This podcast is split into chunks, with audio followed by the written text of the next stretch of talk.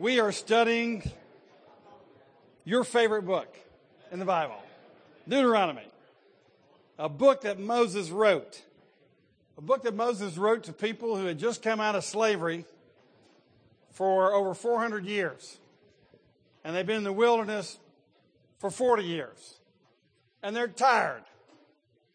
And they have a major decision to make whether they are going to obey the Lord and face a battle like never before in their lives after having passed through the Jordan River at flood stage, invading a land that is fortified and has people who are giants in the land. They know because they've spied it out. It's a terrifying prospect to which God is calling them, and they're deciding whether they're going to fight this battle or not. And Moses has a little speech for them. In fact, he has three major speeches, as you can see from the outline of Deuteronomy. And we're at the beginning of the first speech. And we've seen that all of Moses' speech really fits a covenant treaty form that was current in his own day, which is to express that we have a relationship with God. He's the sovereign king, and we've been made his vice presidents, his vice regents on the earth to carry out his will. Moses is reminding them of that. And it's very important for us because you can take your life, and in, in, some ways, your life consists of a series of decisions that you've been making. And your next period of life will be defined by a series of decisions that you're going to make. Some of those are major decisions, like should I marry her or not? That's a big one. That scares the bejabbers out of you. Uh, you know how you feel. You just stay up all night. You know, tomorrow night you're supposed to take her out and give her the ring. And that's just unbelievable moment of making a decision that has a lot of risk to it, a lot of downside risk. Uh, some of you have been in battle. And the night before, you know, there's a restless sleep uh, uh that you have. And it's kind of quiet. And everybody's realizing, you know, our lives can uh, be at risk in what's going to happen in the morning. You get up before the crack of dawn and enter the battle. At the risk of your own life, you have a major decision to make. Are you going to be a coward or you can be a hero? There are really only two, two things you can do. You've got a major decision, but to be a hero, you run a substantial risk of losing it all. Some of you have left very secure jobs and you went out on your own. Some of you said, that's the dumbest thing I ever did in my life. But some of you did extremely well at it. But you know, when you did it, it was scary because the downside risks are significant. You too could have had, could have been one of the hundreds of thousands of business failures every decade in America. Just line right up and get in the line with those people who have gone out on their own and have failed. It's a great risk that you do things like that. Uh, some of you have made major investments. I'm talking about big investments. And for most of us, the biggest investment we make is our house. And you know how you feel before you buy a house. Oh, let's check it all out. I want to be sure I know what's wrong with it. Oh, I don't know. Am I paying too much? I mean, uh, my friends in the real estate business tell me that uh, everybody's worst behavior comes out when they're buying a house because it's the biggest investment that a lot of people make in their lives. And all of our fears and trembling comes out during those times. So we know that we face major decisions and the ones that are really the important ones are the ones that have significant downside risk. And the reason this is so important for us because eventually, guys, every one of us is going to be coming to the end of our lives. And you, you have a decision to make. How you're you going to face that? Are you going to face it with a stiff upper lip? Are you going to face it whimpering? Are you going to face it with a sense of triumph because you believe that the Lord's going to take you through the Jordan River and take you into the promised land? You have a decision to make about how you're going to frame that up in your mind. And actually, every one of us is to be framing that up right now. So that when we get to that point, it's no big switch for us. It's no big change of paradigm. We've already been dying every day in our mind. We've already prepared ourselves. We all have that big decision to make, how we're going to face that. But what's interesting when you go to the Gospels is that Jesus actually presents that kind of choice to us when he calls us to follow him. Here's what he says about following him. He says, if any man will follow me, he must take up his cross. We've heard that word so many times. We've seen so many crosses on the wall. We don't even think about what the cross means. Guys, that is an ugly form of execution. It's like any man who wants to follow me must take up his electric chair and come follow me. You say, what in the world? Electric chair? What are you, what kind of business is this? Yeah, that's exactly, you're asking the right question for a change. All right, what kind of business is this? Here's the business. When you follow him, you come and die. It's like the night before battle, you're deciding whether you're going to give your life up for the sake of gaining everything. And that is the call to follow Jesus. And it's not just the first time you walked down the aisle and gave your made your public profession of faith. And some of you never made a public profession of faith. Some of you haven't made that decision yet. And this is what it is. This is the reason it's so awesome. Because when you follow him, you die to a lot of things. You die to your own self-centered life. And the downside risk, I mean, if you're wrong, if Jesus is wrong, if the Gospels are wrong, if the Bible's not true, you're an idiot. That's basically what the Bible says. You are of all people most to be pitied if this is false. Because you have given up all the women you could sleep with, all the drugs you could experiment with, all the self centered ways in which you could spend your estate. You've given all that up. You're an idiot. If it's not true. But if it's true, the upside risks, I mean, the upside gain is infinitely glorious. So you're facing a choice when you follow Jesus Christ, and it's the choice you face every day, every moment of your life. When you're, when you're in your business and guys are going to be doing something that's just a little shady, you got a decision to make. Am I going to risk my popularity and my place in the pecking order of this business by confronting the situation? Or am I going to go along with the trend and run the risk of failing Jesus Christ and my, his calling on my life. You've got that decision all the time. And it's a decision between life and death. But it's the opposite of the way your flesh feels. It feels like you're dying when you lose face in front of your friends. But actually, you're dying because you're losing what God has for you in Jesus Christ. And Jesus said, The one who lives is the one who dies. The one who dies is the one who lives. He dies to himself, he lives to God and lives forever. And really, we get it all back. But when you're at that point of decision, you haven't experienced it. You don't know it's all going to come back to you. I remember when I was making the decision to follow Christ over 30 years ago. That's a scary thing.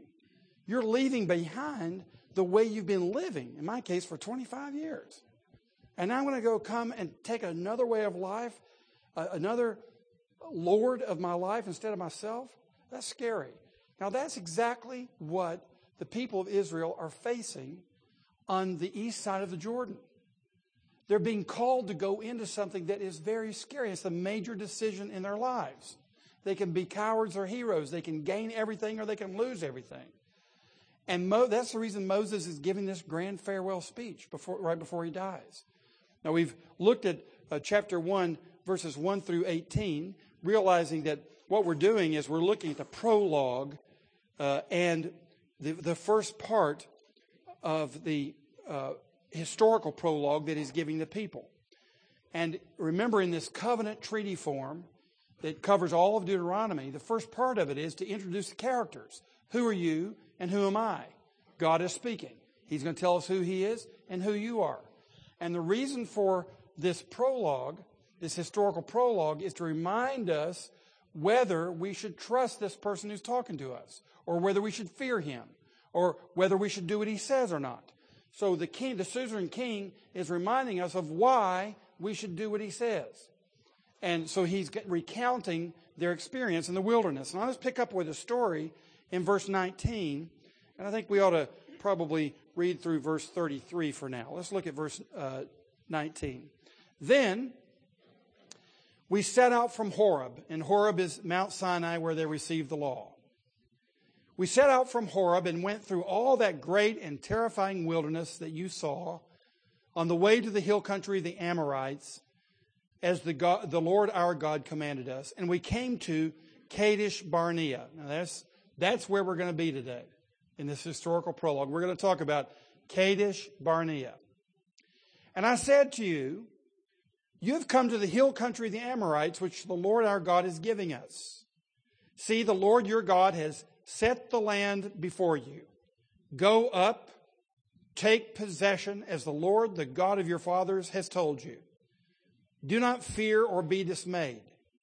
Then all of you came near me and said, Let us send men before us that they may explore the land for us and bring us word again of the way by which we must go up and the cities into which we shall come.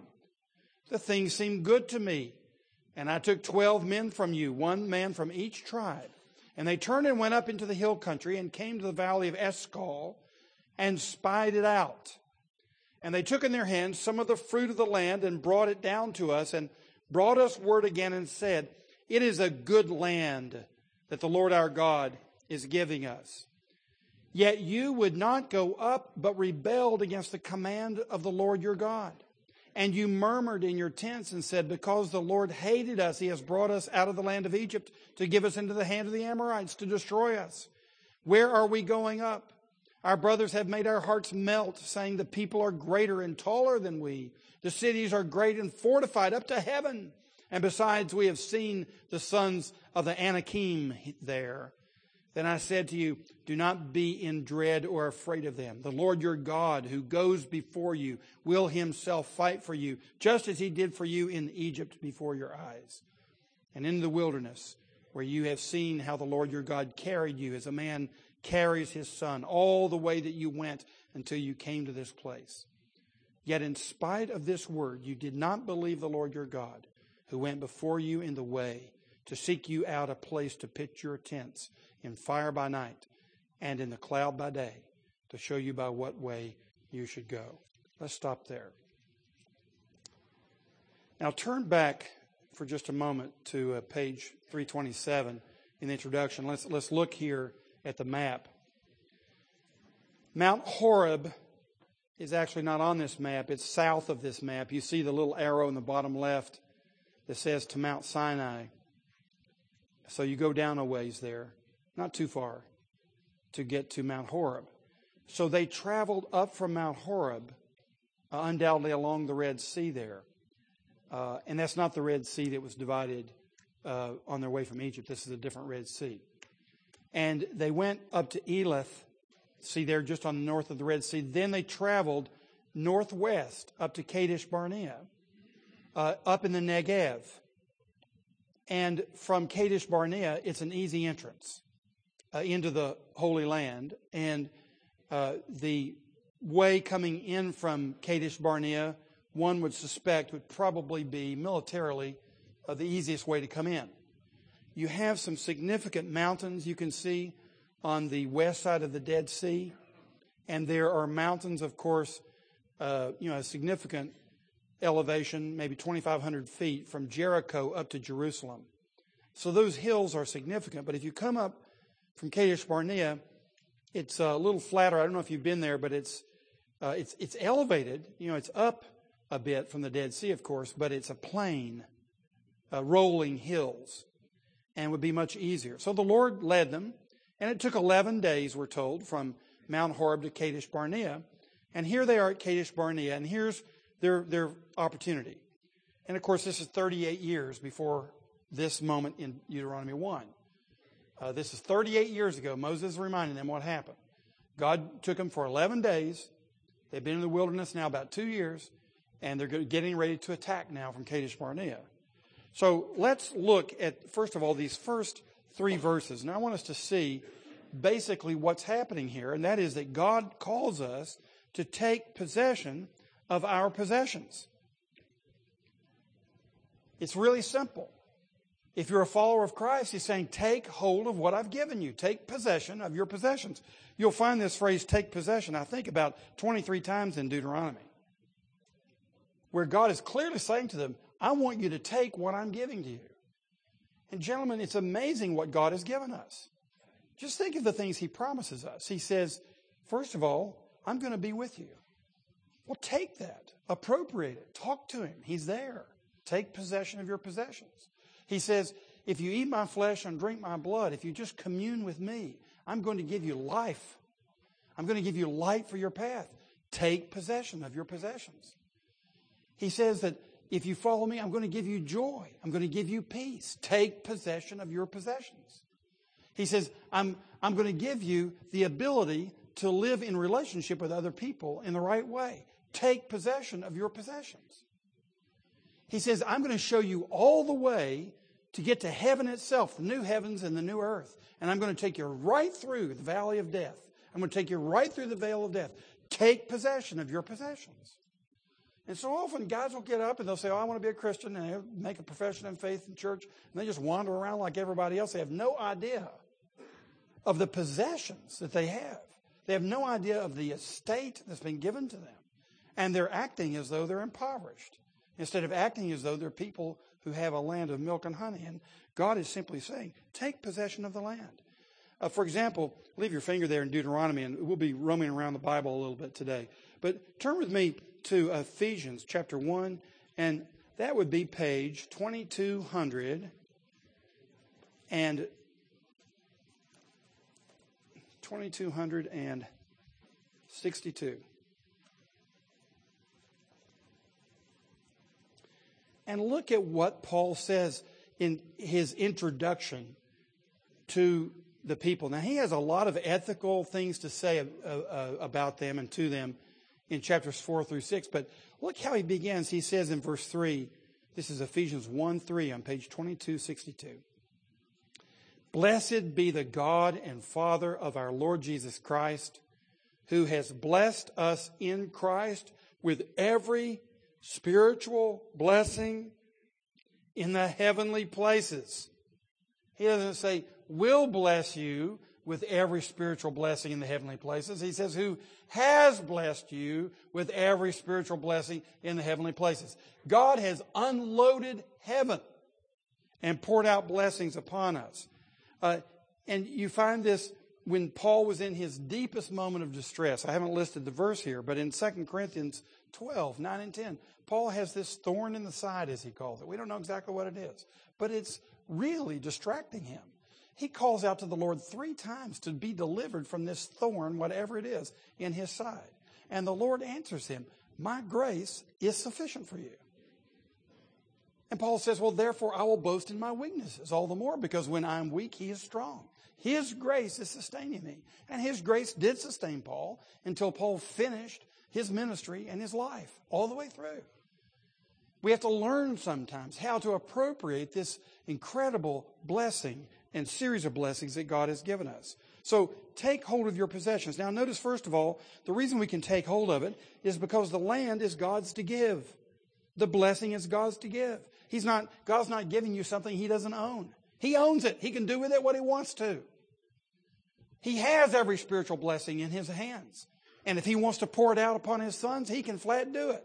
And that's exactly what He's doing. The land is His. And God is saying that piece of territory over there, just uh, west of the Jordan and east of the Mediterranean, in fact, it even larger than that, that piece of land up there, I'm declaring it's holy. It's consecrated. It's set apart, and I'm going to put my people there. It's going to be a holy land with a holy people. It's going to be a holy place, and I'm going to dwell there with them. That's the big game plan. God has a perfect right to do that. He owns every square inch of this universe. And if He wants to lay aside something for us, He can flat do it. And that's exactly what He did. Notice that he also has the moral right to do it. We can read in other places how the sins of the Amorites had stunk up heaven itself. The, the fumes of their, uh, uh, of their disobedience and their outrageous immorality had gone up before heaven and God had had enough. So the very, it was a two-edged sword. He was blessing his people and he was also judging those who had turned their back on him. That's what the Holy Land was all about. God owns the land. He can do with it what he wants. Let me tell you what. God is going to destroy this earth, the Bible says, and He's going to bring back a new heavens and the new earth, and He completely owns that. He can put in that land whatever He wants, and He can put in that land whomever He wants. It's His call to make, and His call is He's got a place for His people. We're not going to be nomads forever. We're not going to be pilgrims forever. We're going to get home. He owns it. The land is His to give. He said, And I said to you, You have come to the hill country of the Amorites, which the Lord our God is giving us. He owns it, not the Amorites. He owns Russia, not the Russians. He owns China, not the Chinese. He owns America, not the Americans. Not even the Native Americans. God owns it. Secondly, notice the land is ours to take. And the reason is simple. He simply, God has commanded it. He says, go up, take possession as the Lord, the God of your fathers, has told you. God doesn't tell us to take possession of something that doesn't belong to us. And when He tells you to take possession of peace, take possession of love, take possession of joy, take possession of the new heavens and the new earth, you're not a thief. You are taking what He actually has given you as your inheritance. If your father, uh, earthly father, leaves you a million dollars, you say, Oh, no, I can't take that. That's not mine. Oh, yes, it is. Oh, yes, it is. Take it. You're an idiot if you don't take it. Now, you can give it away if you want to, but first take it and then give it away. Because your father has a right to give you an inheritance. And if your earthly father has a right to give you what he wants, believe me, your heavenly father has a right to do it. And that's the reason that God has said, uh, do not fear or be dismayed. He has forbidden us to fear and to dismay. Now, this commandment not to fear, I didn't count them. It's just, there's just too many of them. I mean, scores and scores of time, times in the Bible when God says to his people, it's probably the most common thing God ever says to his people. Do not fear. He'll say it in the next book of the Bible to Joshua. Do not fear. Do not be dismayed. Here's the reason. I'm going with you. He commands us not to fear because when we fear, we think something else or somebody is more awesome than God. We think that God is just one of the many players and God might take up for us or he might not. And if God's in a bad mood, then some other guy is going to be able to take us out. I don't know what we're thinking, but that's something bad is happening when we get afraid. It's bad theology. Now, I know we all have different nervous systems, and some of us just easily are rattled. We just, you know, our mama didn't give us good nerves. Sorry about that.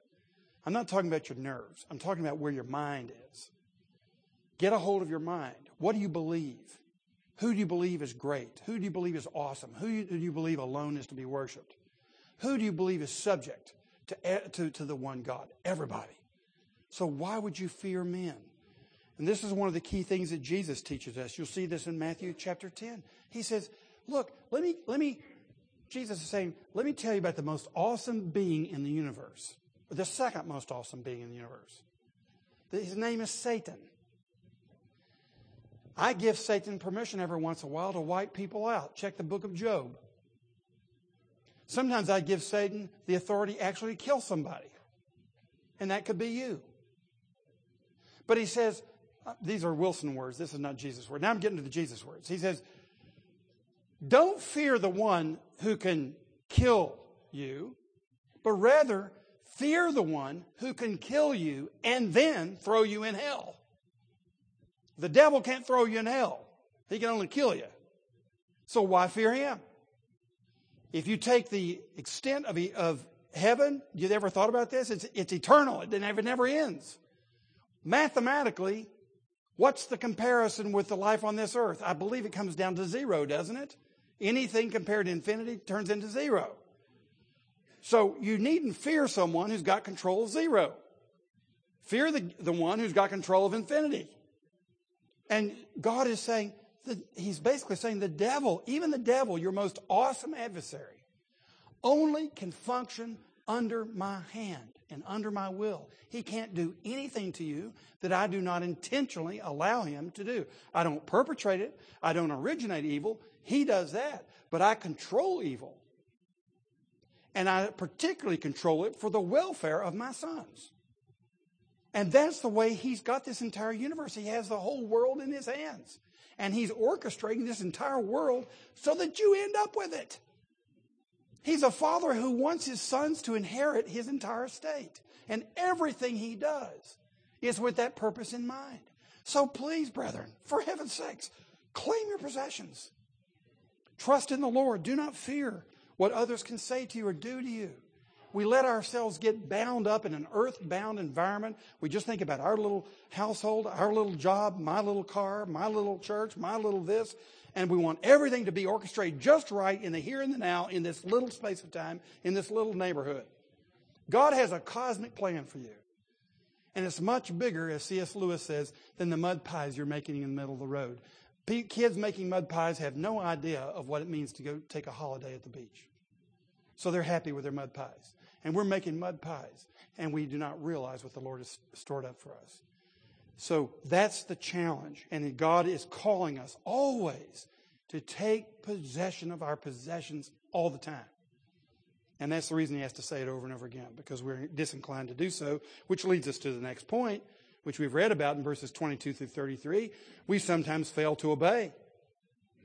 I guess I should say, we often. You can, if you want to, just strike the word sometimes out and put the word often.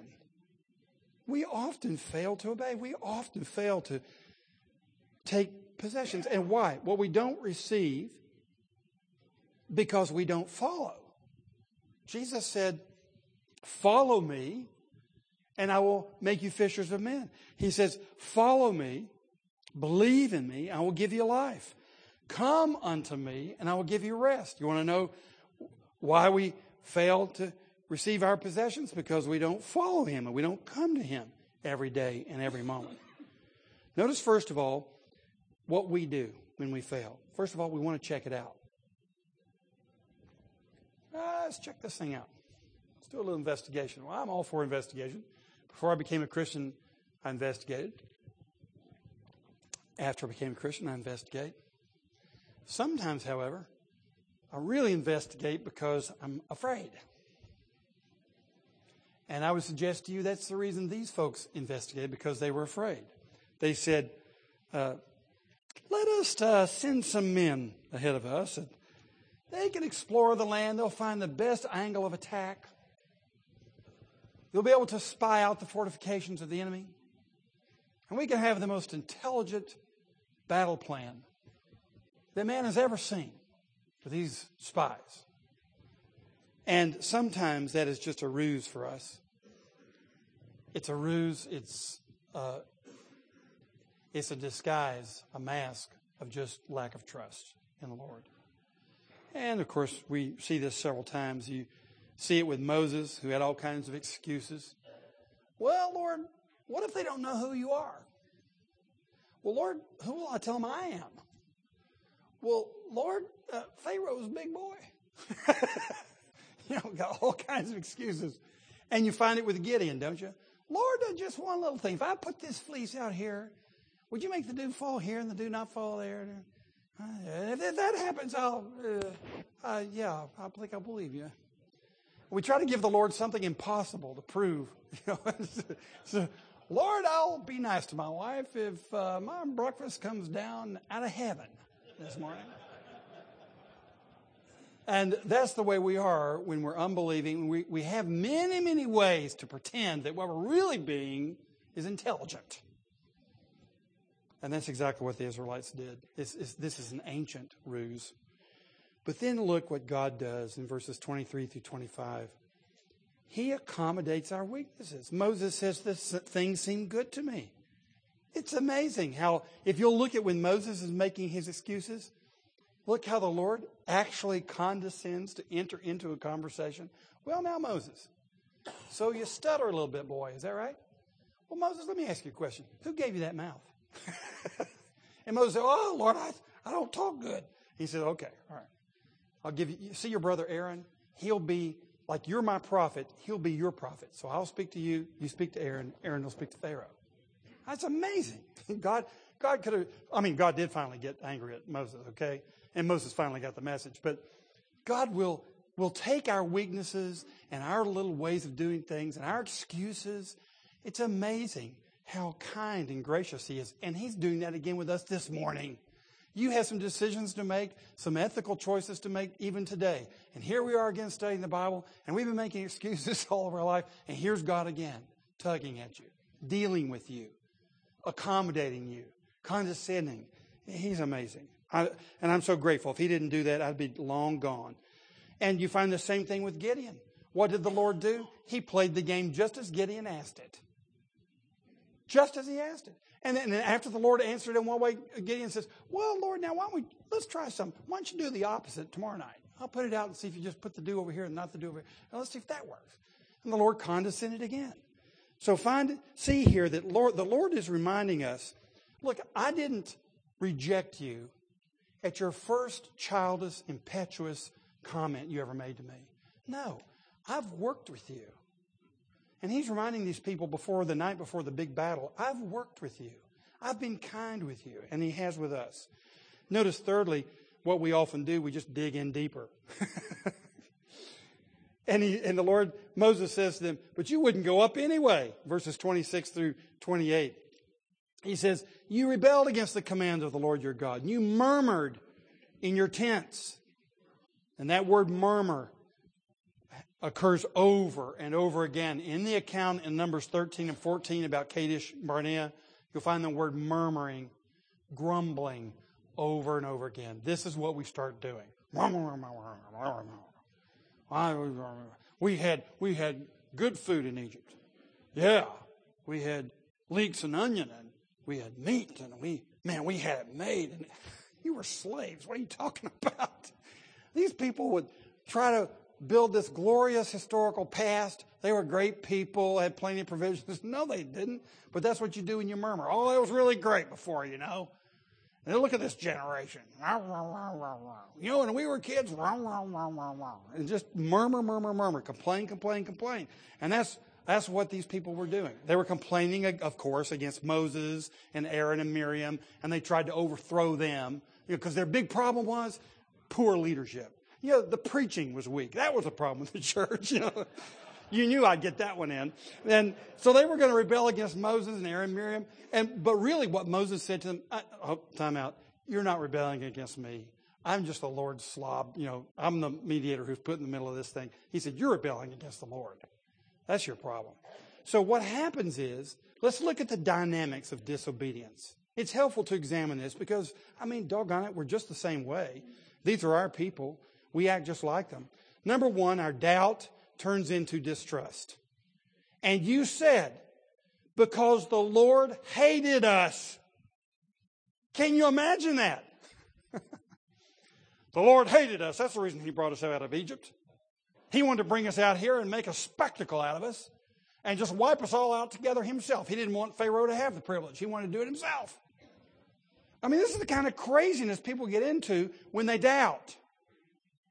You begin to distrust. You see the dynamics of it. It starts with doubting what he says about himself, doubting the historical record of what he's done, and then you start to distrust him and think, you know what? I think maybe he's my enemy. And we get paranoid. Let me ask you to leave your finger there again and turn over to Matthew chapter 25, and this would be on page 1876. 1876, Matthew chapter 25. And this is a familiar parable, but I want you to notice something about it this morning. If you'll look in if you'll look in verse 14, you'll see how the story begins. You know, the Lord gave one guy five talents. He gave one guy two talents. He gave one guy one talent. The five talent and the two talent guys, they invested and did very well with their investment. And in fact, doubled their money. If you look in verse 20, when the master returns, he, had, uh, the, uh, he who had received the five talents came forward, bringing five talents more, saying, Master, you delivered to me five talents. Here I have made five talents more. His master said to him, Well done, good and faithful servant. You've been faithful over a little, I will set you over much. Enter into the joy of your master. And he, he also, who had the two talents, came forward, saying, Master, you delivered to me two talents. Here I have made two talents more. His master said to him, Well done, good and faithful servant. You have been faithful over a little. I will set you over much. Enter into the joy of your master. Now, would you please notice that the words in verse 23 uh, are identical to the words, uh, words in verse 21. In other words, it doesn't matter how many talents you have. Uh, the Lord measures what you do with what you have. He's not comparing you uh, to uh, you know, the guy who owns, has a billion dollars. Oh, well, he's important. He gives all this money away to help poor people in Asia or whatever. What can I do? I just, I just have a regular old job, you know. He doesn't, he doesn't do the, God doesn't think like you and I do. He looks at the two talent guy, the five talent guy exactly the same way. and he rewards them exactly the same way for what they did. So it doesn't matter. Other people think it matters. You might think it matters. It doesn't matter to God. But now look at the, the main reason we're looking at this is for the one talent person. If you look at verse 24, you get the message. He also, who had received the one talent, came forward saying, Master, I knew you to be a hard man, reaping where you did not sow, and gathering where you, you scattered no seed. Wow. And he says he hid his talent in the ground. He didn't even put it in the bank to get interest. Why? If you notice this, this why here, why do we not invest our talents? Because we really think God is a pretty hard ruler. That, yeah, He's going to get the one that gets all the glory at the end. There's not going to be really much in it for us. It's His vineyard. He owns the heavens and the earth. It's all His. Why do I want to be His slave? And really, it turns out to this the reason we don't invest is because we think He's a hard man. He reaps where He does not sow, He collects where He didn't, where, where someone else is doing all the work. That's what's wrong with us when we're not faithful men. That we really have bad theology. We don't think of God as being very gracious. Leave your finger there because we're going to come back in just a second. But notice this. Our distrust then turns into fear. Look, leave your finger in Matthew because we're coming back, but in Deuteronomy, uh, you'll notice what's said in verse 28 that our brothers have made our hearts melt. So when we don't trust the Lord, what happens to our hearts? They become fearful. Remember now, starts with doubts about his kindness, turns into distrust toward him. Now that we don't trust him, we think he's a hard man, we, we don't trust him, now we turn fearful. So you want to know where your fear is coming from? You're not trusting him because you doubt his kindness. That's the dynamics of disobedience. Now turn back to Matthew and let's finish out this story. Look at verse 25. Well, the, the end of verse 24, he says, uh, Master, I knew you to be a hard man, reaping where you did not sow and gathering where you scattered no seed. So I was what? Afraid. Same dynamic. And I went and hid your talent in the ground. Here you have what is yours. Thank you a lot. I'm giving you, get back to you. You have no complaint, he says. Here's your property back. Here's my complaint. You misjudged me as your master. You thought I had no reward for my servants. And so you got afraid. So this is exactly what happened to these folks at Kadesh Barnea.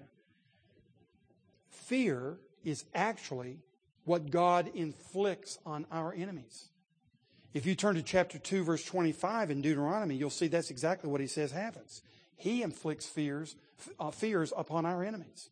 That fear is actually God's curse upon our enemies. So when we become afraid, distrusting Him, we're actually possessing the curse that belongs to non family members instead of blessing the, the blessing of confidence that belongs to those who follow Him. So you see what we do God calls us uh, to enter and take our possessions, and we often fail to obey. Notice that we not only dig in deeper, but when we do, God confronts us. Look at verses 29 through 31. Then God says to us, and look what he says. First of all, do not be in dread or afraid of them. That is, God is greater than our adversaries. He who is within us is greater than he who is in the world. Once again, any rational person would be terrified of Satan unless he had been introduced to his master and his father, who is God, who is more powerful than Satan. God is greater than our adversaries. We must always remember that. Secondly, God actually goes before us. The Lord your God who goes before you. So we're not deists who believe that God made the world and then just let it run off like a watchmaker makes a clock and lets it tick its time out. No, God is personally engaged with his creation. He made the heavens and the earth, and then he personally relates to it. He daily, moment by moment, nanosecond by nanosecond, governs and sustains the universe. And particularly with his people, he's constantly protecting us. You have no idea of the angels that surround you, that the power of the Spirit is guarding you today, that the cloud by day and the fire by night is surely as much with you as it was with the children in the wilderness. God has garrisoned an entire army of heaven's host to guard and protect you to get you home safely. And God is saying, Do you not realize I'm greater than Satan and I'm walking with you? And that's the reason he doesn't destroy you. Because you may be terrified by him, but he's terrified by me. And he sees me with you. And that's the reason that when the disciples, right before the ascension of Jesus, they were on a Deuteronomic moment. They were on the border, just like those people were on the border, thinking whether they were going to go in and take what God commanded them to take. They were sitting there in Galilee, and they were on the border of Galilee and the world. And their mission was to go into all the world, every ethnic group. What happens when you go into every ethnic group in the world and tell them they're sinners and they need a Savior? They kill you. It's exactly what they did to the apostles. They knew this was an, uh, a mission of death. And God tells them, Christ tells them to go into all the world. Why did they do it? Because of the very last line in the Gospel of Matthew. And lo, I will be with you always, even to the end of the age. And there's nothing more valuable than having him with you because he's with you in this life to the death, and he's with you through the death and into the next life. He never leaves you. And that's what he's saying here. Guys, do you not remember that you could look at those giants and we were still telling you to go because God is greater than those giants and God is with you and He's not with them in the same way? This is what, this is what followers of Jesus need to be hearing all the time. When we give a, get a mission from Him, when you get your orders from Him, He doesn't send you into the battle without Himself. He goes with you. He goes before us. Thirdly, God fights for us. Not only does He go with us into the battle, gentlemen, He does all the fighting. Look, can you remember? Let's just turn over to, uh, to 1 Samuel chapter 17. This is page 521. Here you have David facing Goliath. Goliath, nine feet tall, making fun of the Israelites, challenging anybody to come out and fight him, making fun of them, making fun of their God. And David had six older brothers in battle, and they were like everybody else were sitting around eating popcorn, thinking, well, maybe somebody will come up and take care of this guy, or maybe God will send a bolt of lightning or something. And David is just bringing them food, food from his father Jesse, and he sees what's going on, and he is incensed. Who is this uncircumcised Philistine who thinks that he can stand up and defy the armies of Israel? And you say, well, I'll tell you who this uncircumcised is. He's nine feet tall. That's who he is. And who are you, you little shrimp? You know, you're circumcised, but you're a shrimp. That's what the brothers were saying. Once again, it's a Wilson translation. Sorry about that. But then look at the language. First of all, look at the bottom of page 520. This would be verse. Uh, um, let's look at uh, verse 33. And this is King Saul. He's trying to talk David out of it. Saul said to David, You're not able to go against this Philistine to fight with him, for you are but a youth. You're a kid. And he has been a man of war from his youth. This guy's a seasoned veteran. But David said to Saul, Your servant used to keep sheep for his father.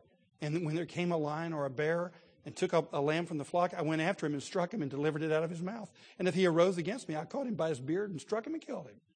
Your servant has struck down both lions and bears, and this uncircumcised Philistine shall be like one of them, for he has defied the armies of the living God. I think Saul must have just been laughing and snickering.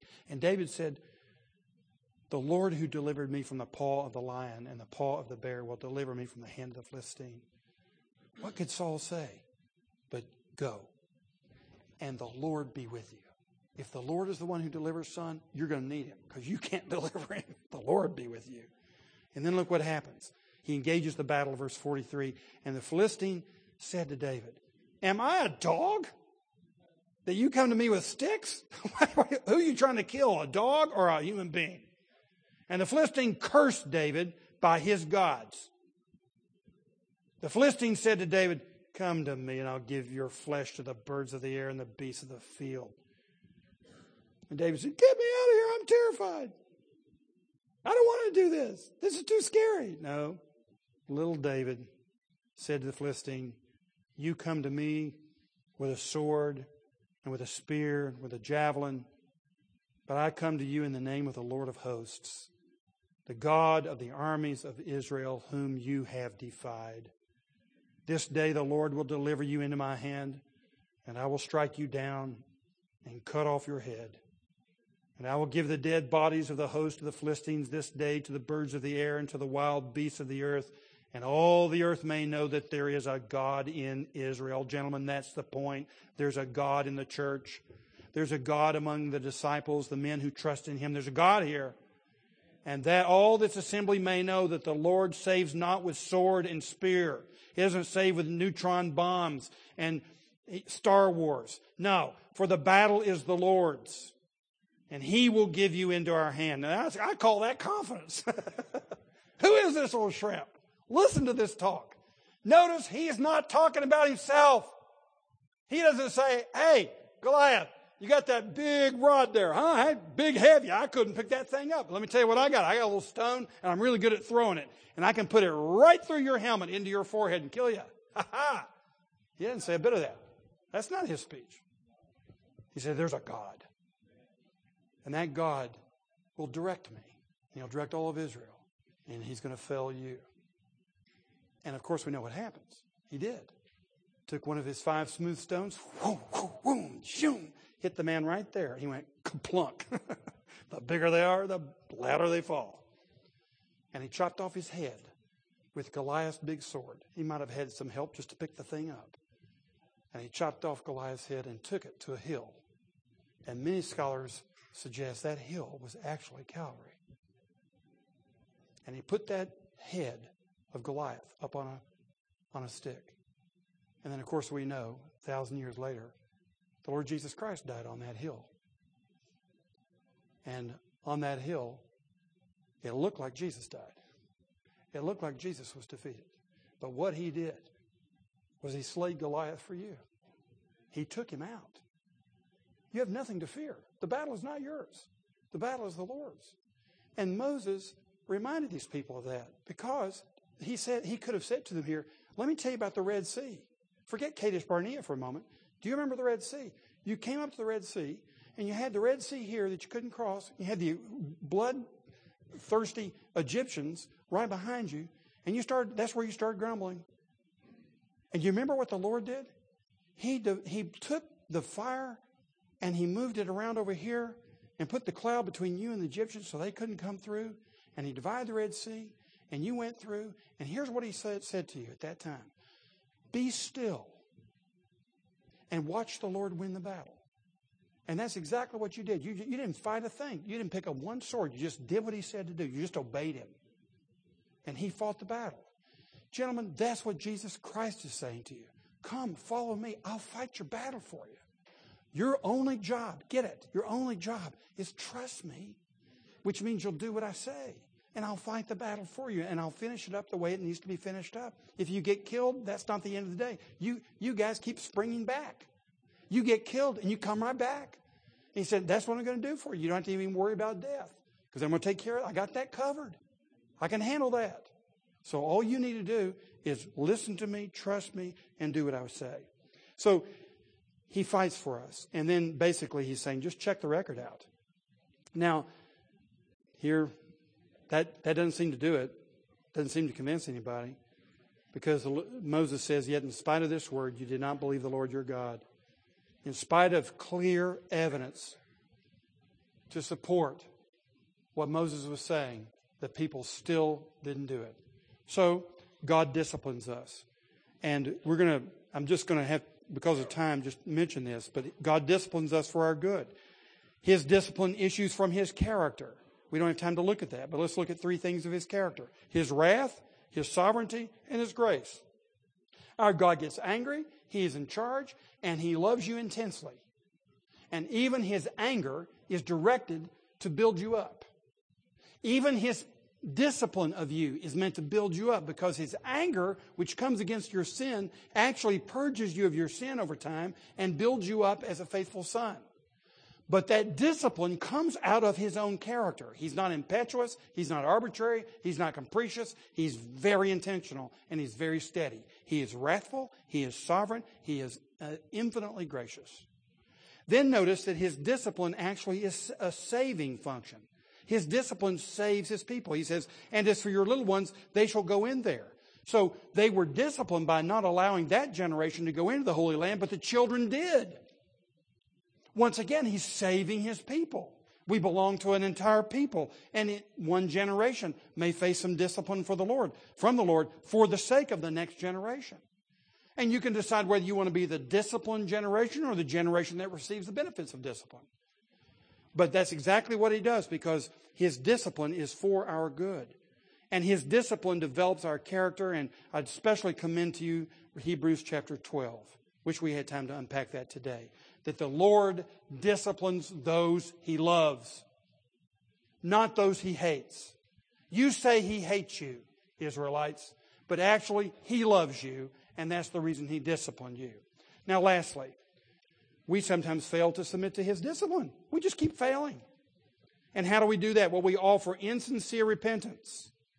We have sinned against the Lord. Yeah, like a bunch of sociopaths who are really sorry for what they did because they got caught or because the consequences were, were burdensome. I'm really sorry I sinned because my wife's now angry at me and she won't fix my breakfast anymore.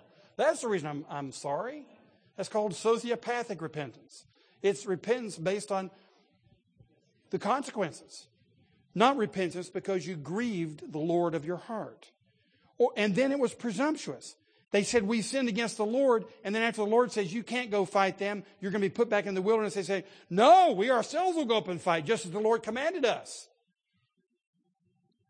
It reminds us of the sons of Sceva. You remember Paul was casting out demons and, and all kinds of miracles. And there was a Jewish priest had seven sons. And they said, Man, we'd like to do that. And so they went up to people and said, In the name of Jesus, you know, be healed. And the demon came out of the man and said, Paul, I know. Jesus, I know. Who the heck are you? And jumped all over him, beat him up, and ran him out of the house. Presumption. You think you can just do something because you want to do it. And that's what the Israelites do. Here's their repentance. They're really sorry for the consequences. Now they're going to take charge, take the bull by the horns, and do it themselves without the Lord. Forget that. God is not fooled. Do not go up to fight. I'm not in your midst, he says to them. But they learn the hard way, just like we do. And the Amorites chased them all over the place, and so you remain at Kadesh many days. It's a sad story when we do not listen to the Lord. But, gentlemen, I'll close with this. It ends here in this part. It looks rather negative, doesn't it? Failure after failure. What's the point? Why is God reminding them of their failure? Here's why. Because He's got them 38 years later in a place to take the promised land. Duh. Yeah, they failed, and look where they are now at the point of success. That's the whole point. You look back on your failures not to feel badly about yourself. You look back on your failures to feel grateful to God. Because He still has you on the point of success. He still has you ready to go in and take possession of your possessions. Not because you're so cool. Not because you're so obedient. Not because you're so holy. Because He is infinitely faithful and good. That's why. So they're at the point remembering what they did 38 years later, what their fathers did 38 years later in Kadesh Barnea. Don't forget Kadesh Barnea. Either for two reasons. Number one, don't do that again. Number two, remember if you do, God's going to catch you anyway. That's the preamble to God's covenant with his people. Let's pray. Father, thank you for your amazing faithfulness we come up with all kinds of excuses and strategies to avoid the heart of what you command us to be and to do. And Lord, you're still there with us. We can hardly believe it. Here you are again, making us successful in the midst of our failures. What is this all about? It's about you, about your faithfulness. And we leave this place worshiping you through Jesus Christ. Amen. God bless you, gents.